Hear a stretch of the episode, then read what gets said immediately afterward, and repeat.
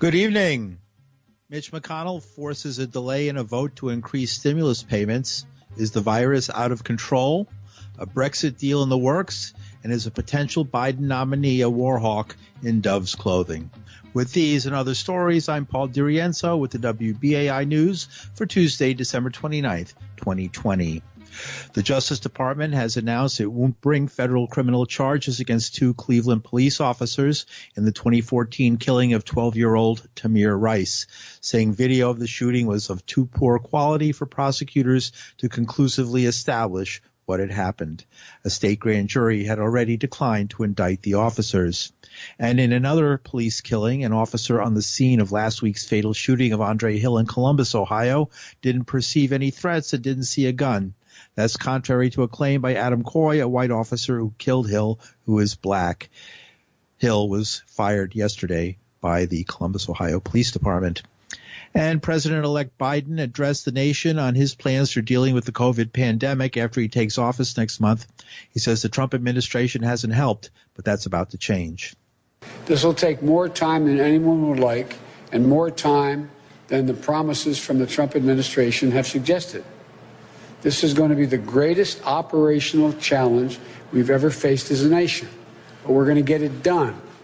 But it's going to take a vast new effort that's not yet underway. And uh, we also know there's a vaccination hesitancy in many communities, especially black, Latino, Native American communities, who have not always been treated with the dignity and honesty they deserve by the federal government and the scientific community throughout our history. That's why we will launch a massive public educa- education campaign to increase vaccine acceptance. We'll do everything we can to show the vaccines are safe. Biden's statement came as Colorado officials today reported the first known U.S. case of a person infected with the coronavirus variant circulating rapidly across much of the United Kingdom. Researchers have now detected the more transmissible variant in at least 17 countries outside the United Kingdom. And Senate Majority Leader Mitch McConnell on Tuesday blocked Democrats' push to immediately bring President Donald Trump's demand for a bigger $2,000 COVID-19 relief check up for a vote, but the leader did schedule a vote tomorrow to override President Trump's veto of the defense bill. So, Madam President, for the brave men and women of the United States Air Armed Forces, failure is simply not an option. I would urge my colleagues to support this legislation one more time when we vote tomorrow. On Sunday, President Trump signed into law another historic bipartisan rescue package. It will provide major support to American families through what we hope will be the home stretch of our fight with the coronavirus. During this process, the President highlighted three additional issues of national significance he would like to see Congress tackle together. First, as he explained, the President would like further direct financial support for American households. Second is the growing willingness on both sides of the aisle to at least re examine the special legal protections afforded to technology companies under Section 230 of the Communications Decency Act including the ways it benefits some of the most prosperous, most powerful big tech firms. And the third subject, since every American, regardless of their politics, should feel the integrity of our democracy is beyond reproach, is exploring further ways to protect the sanctity of America's ballots while continuing to respect the federal government's limited role in standing behind state and local government who actually run elections. Those are the three important subjects the President has linked together. This week, the Senate will begin a process to bring these three priorities into focus. Senate Majority Leader Mitch McConnell, pressure is mounting on the Republican-led Senate to follow yesterday's House vote meeting the president's demand to increase checks from $600 as the virus crisis worsens. Vermont Independent Senator Bernie Sanders spoke in favor of the measure earlier today. The working class of this country today faces more economic desperation than at any time since the Great Depression of the 1930s. And working families need help now. Last night, the House of Representatives, with a two thirds majority, 275 to 134, two thirds bipartisan vote, moved to increase the direct payment going to working families from $600 per adult to $2,000 per adult. The House did the right thing. I congratulate them. And now it is time for the Senate to step up to the plate. Tens of millions of Americans have lost their jobs and their incomes. These families in the middle of the winter now face the threat of eviction and the possibility of being thrown out in the streets. Hunger in America is at the highest level that it has been for decades, with moms and dads struggling to feed their kids and working families lining up mile after mile to get emergency food packages. We are even seeing an increase in grocery store shoplifting as desperate Americans try to keep their families from going hungry. All of this taking place in the wealthiest country in the history of the world. The House has done the right thing. By an overwhelming vote, Democrats and Republicans voted to increase that $600 direct payment to $2,000. 78% of the American people think that was the right decision. They're hurting. They want help. The leaders of our country, President Trump, President elect Biden, Minority Leader Chuck Schumer, the Speaker of the House, Nancy Pelosi, are all in agreement. We have got to raise that direct payment to $2,000. That the bill be considered read a third time and the Senate vote on passage of the bill without intervening action or debate. Further, that if passed, the motion to reconsider be considered made and laid upon the table. Senator Bernie Sanders, the president's last minute push for bigger checks has deeply divided Republicans. The two GOP senators from Georgia, David Perdue and Kelly Loeffler, announced Tuesday support for bigger checks. Perdue said on Fox News, I'm delighted to support the president. Loeffler also said she backs the $2,000 checks. Meanwhile, Vice President-elect Kamala Harris received the first her first dose of the Moderna COVID-19 vaccine live on television. That was earlier today in Washington D.C. and urged Americans to get vaccinated for the virus. Literally, this is about saving lives. It's literally about saving lives. I trust the scientists, and it is the scientists who created and approved this vaccine. So I urge everyone, when it is your turn, get vaccinated. It's about saving your life, the life of your family members, and the life of your community. The vice president elect's vaccination comes just over one week after President elect Joe Biden received his on live television. Harris, still a United States Senator from California, also suggested Senator McConnell introduce her own stimulus bill. Well, I actually have a bill for that. um, where a while back, uh, uh, I recommended that folks receive a $2,000 check. And so I would urge Mitch McConnell to put my bill on the floor for a vote. Vice President-elect Kamala Harris. The California Senate seat Harris is vacating was filled by Governor Gavin Newsom last week. The Democratic governor named Secretary of State Alex Padilla, the son of Mexican immigrants. He'll be the state's first Latino governor since the Golden State was founded 170 years ago. The decision was unpopular with some black leaders in the state. San Francisco Mayor London Breed called the Senate decision a real blow to the African American community. Even with a vaccine, there's no sign of a let up in the pandemic that's killed 335,000 Americans. Just yesterday, the Centers for Disease Control and Prevention reported 160,000 new cases of COVID in the United States. Dr. Anthony Fauci says the latest COVID surge is a surge on top of a surge. Well, it's just a question of we're in such a a, a, um, a, a surge, as as we call it, Jim, that has just gotten you know, out of control in many respects. We try to get people to just tone down the travel.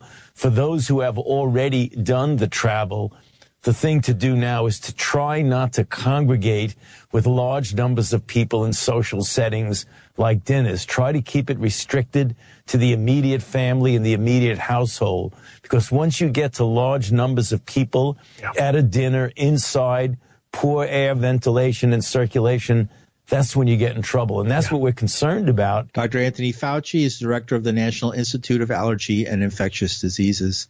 New York City began vaccinating firefighters against the coronavirus today. More than 5,800 FDNY members have contracted COVID-19 since last spring, more than one third of the department. Firefighters are not required to get the vaccine, and only 60% of the department has opted to get vaccinated. Mayor Bill de Blasio admits difficulties with convincing people to get the shots, but he says acceptance of the vaccine will grow. The way the federal government mandates the process is very cautious, if you will, and that does add steps into the process that takes time. We need the state guidance in terms of the categories of people, and the more that expands, the faster we can go. The fact is, there has been real care getting used to this vaccine and figuring out the best way to implement it. And I think that's been important in the first days to make sure everyone was comfortable and it was working right. But I want to see this vaccine campaign take off. I really do. And I think we're going to see that more in the coming days. I don't know about other countries and what level of hesitancy they have or don't have. I think we're going to see some initial hesitancy in some quarters, but I think the more people see folks in their life take the vaccine successfully and see it's safe, see it's effective, know it's for free, uh, you're going to see more and more take up. So this number is going to grow rapidly, especially as we get the authorization to go farther. Mayor Bill de Blasio New York City has vaccinated about 70,000 people, while the nation of Israel, of comparative population in the same time period, has vaccinated more than 1 million. Meanwhile, vaccinations for the New York Police Department are on hold indefinitely because of a shortage of doses. Adding to the dread of the pandemic is a warning from the World Health Organization. Dr. Mike Ryan, head of WHO's Health Emergencies Program, says COVID is just the beginning, with more deadly pandemics waiting in the wings. This is a wake up call. We are learning now how to do things better, how to do science better, how to do logistics better, how to do uh, training better, how to do governance better, how to communicate better. We've developed a whole new science of epidemiology and, and advanced behavioral science in this way. The planet is fragile. Uh, we live in an increasingly complex global society. These threats will continue. If there's one thing we need to take from this pandemic, with all of the tragedy and loss, is that we need to get our act together. We need to get ready for something that may even be more severe in future. In this, we must honour those we've lost by getting better at what we do every day. Dr. Mike Ryan is head of the World Health Organization's Health Emergencies Program. And you're listening to the news on WBAI New York. I'm Paul DiRienzo. Turkey and Britain signed a free trade agreement Tuesday as the United Kingdom prepares to leave the European Union. The UK left the EU on January 31st, but remains subject to the bloc's business regulations and within its customs union during a transition period ending midnight on Thursday. The deal comes less than a week after the UK and EU announced a Brexit trade deal that had been elusive and raised fears of a hard Brexit by the UK without any agreements in place.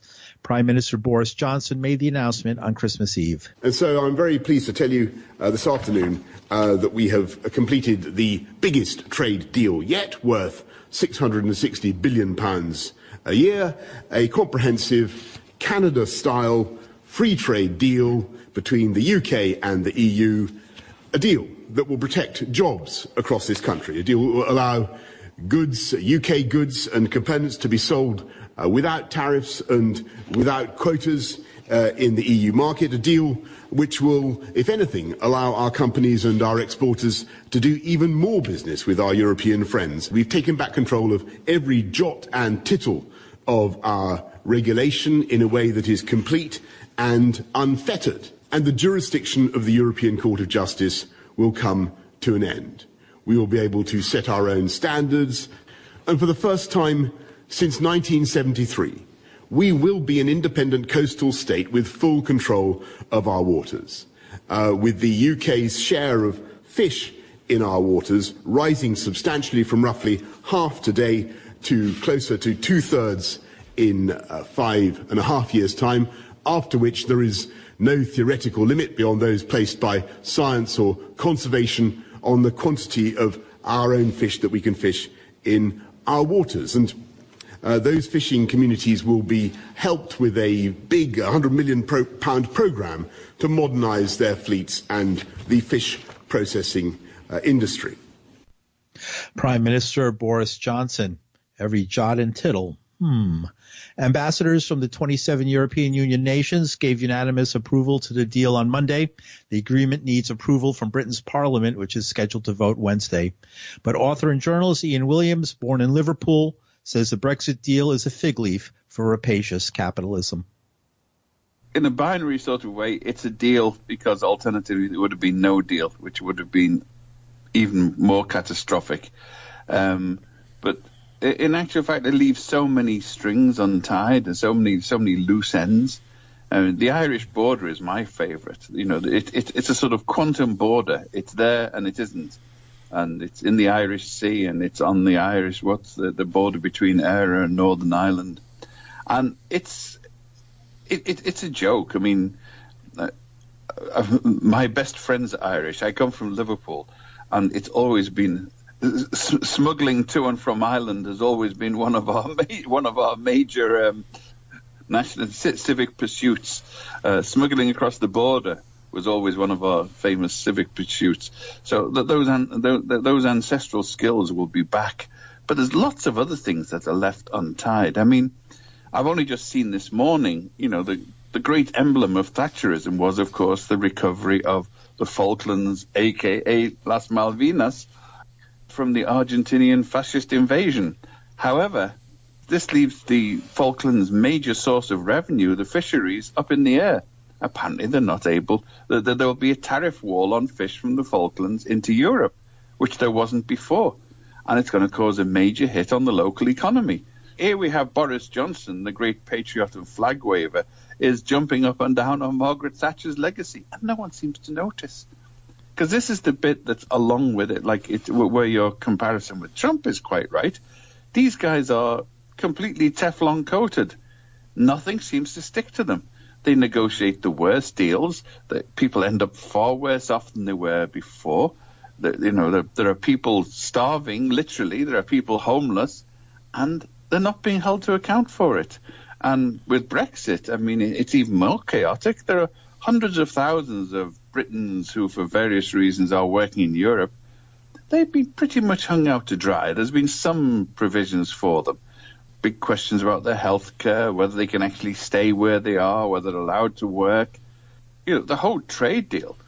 Europe, uh, Britain is an offshore island of Europe. It depends on Europe for most of its trade and most of its food.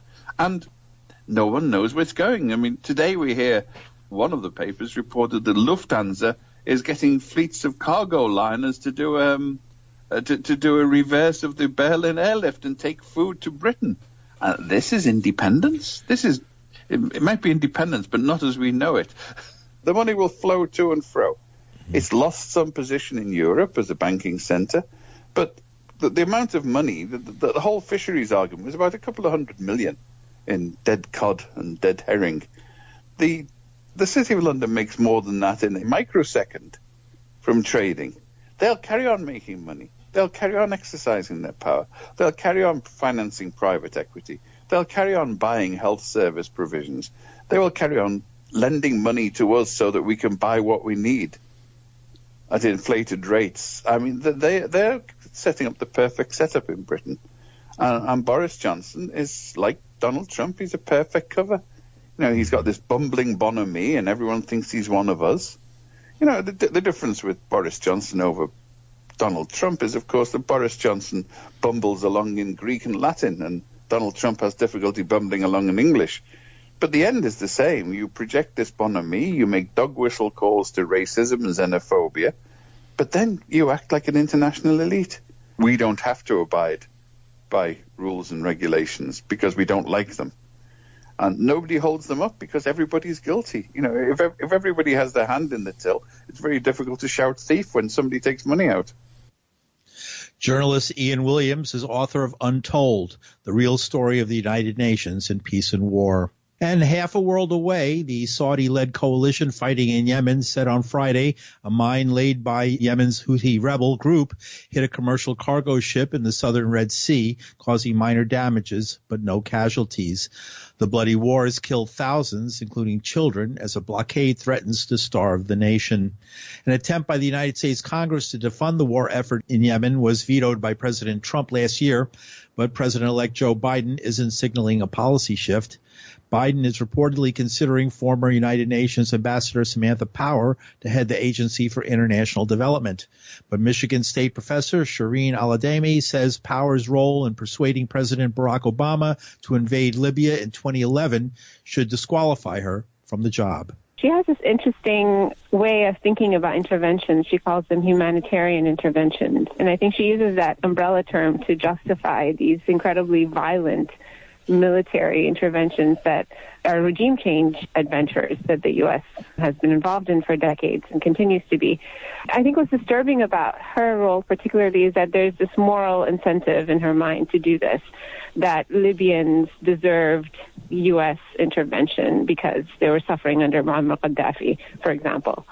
And there's no regrets. There's no looking back and reckoning and realizing, even in hindsight, that this was a terribly disruptive, violent attempt at destabilizing, and, and it was successful in destabilizing entire countries and regions.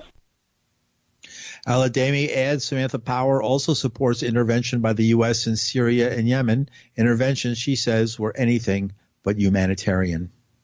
She was part of that group in the Obama White House that pushed for this Yemen intervention and didn't really seem to have anything negative to say about it until it was Trump's war. The U.S. is claiming that it has human rights as its top priority. Trump said America first, and yet their policies were similar.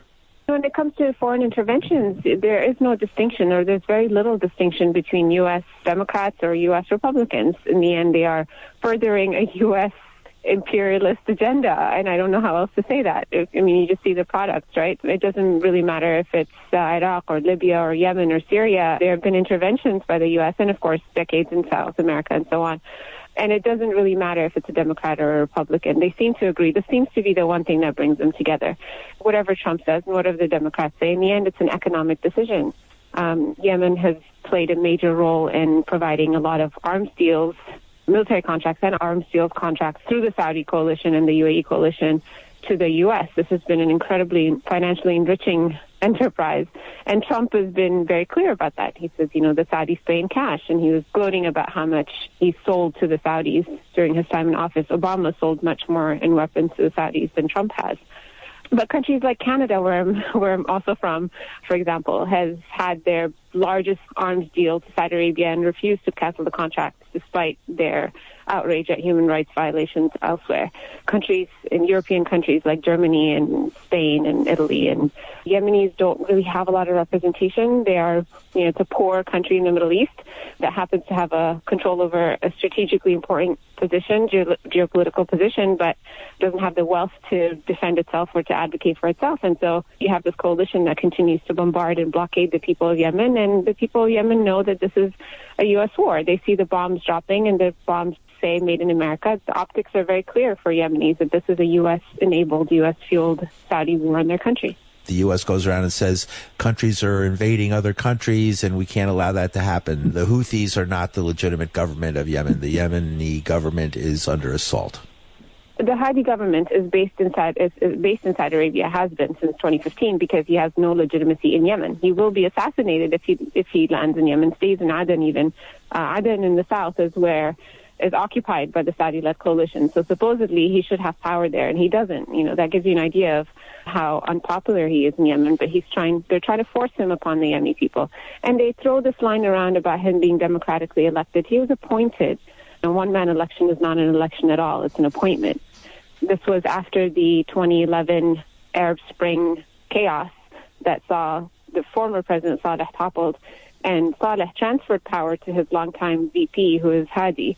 And Hadi has since failed to bring the Yemeni people together, and the Houthis took advantage of that and moved in in 2014 And so the U.S. says that they're interested in democracy in Yemen. The Saudis, who are a monarchy, say they're interested in democracy in Yemen, which is ironic. Hadi's government continues to be based in Saudi Arabia and has no power or influence in Yemen. And the people running the government in northern Yemen are the Houthis and their allies. It doesn't really matter what the U.S. says. It's about what the Yemeni people want. And the Yemeni people don't want to be occupied by Saudi or UAE or the U.S. And they want to sort their internal problems by themselves. They haven't had the opportunity to do that, and they've been starving and trying to fight off this incredibly powerful coalition at the same time. What we're seeing is a slow choking of 30 million people who are suffering the consequences. And as Michigan State professor Shireen Al-Adeimi, Abdrabbuh Mansour Hadi was the president or is the elected president, according to the United States, of Yemen. He was forced out in 2015. In his annual Christmas message, Pope Francis called for peace and reconciliation in several countries, including Yemen. And finally, Alan Canfora, one of nine wounded student survivors of the May 4, 1970 shootings at Kent State University, has died as a 21 year old junior at Kent State. Canfora was one of hundreds of anti-war students who protested Nixon's invasion of Cambodia. On May 4th, he was 176 feet away from Guardsmen when they fired on unarmed student demonstrators. He was shot through the right wrist within the first 13 seconds of firing. Four students, Allison Krause, Jeffrey Miller, Sandra Lee Scheuer, and William Schroeder, were killed by Guardsmen's bullets. Kent State University's president said Canfora's legacy will never fade at Kent State, just as Canfora never allowed those killed and injured on May 4th, 1970 to be forgotten.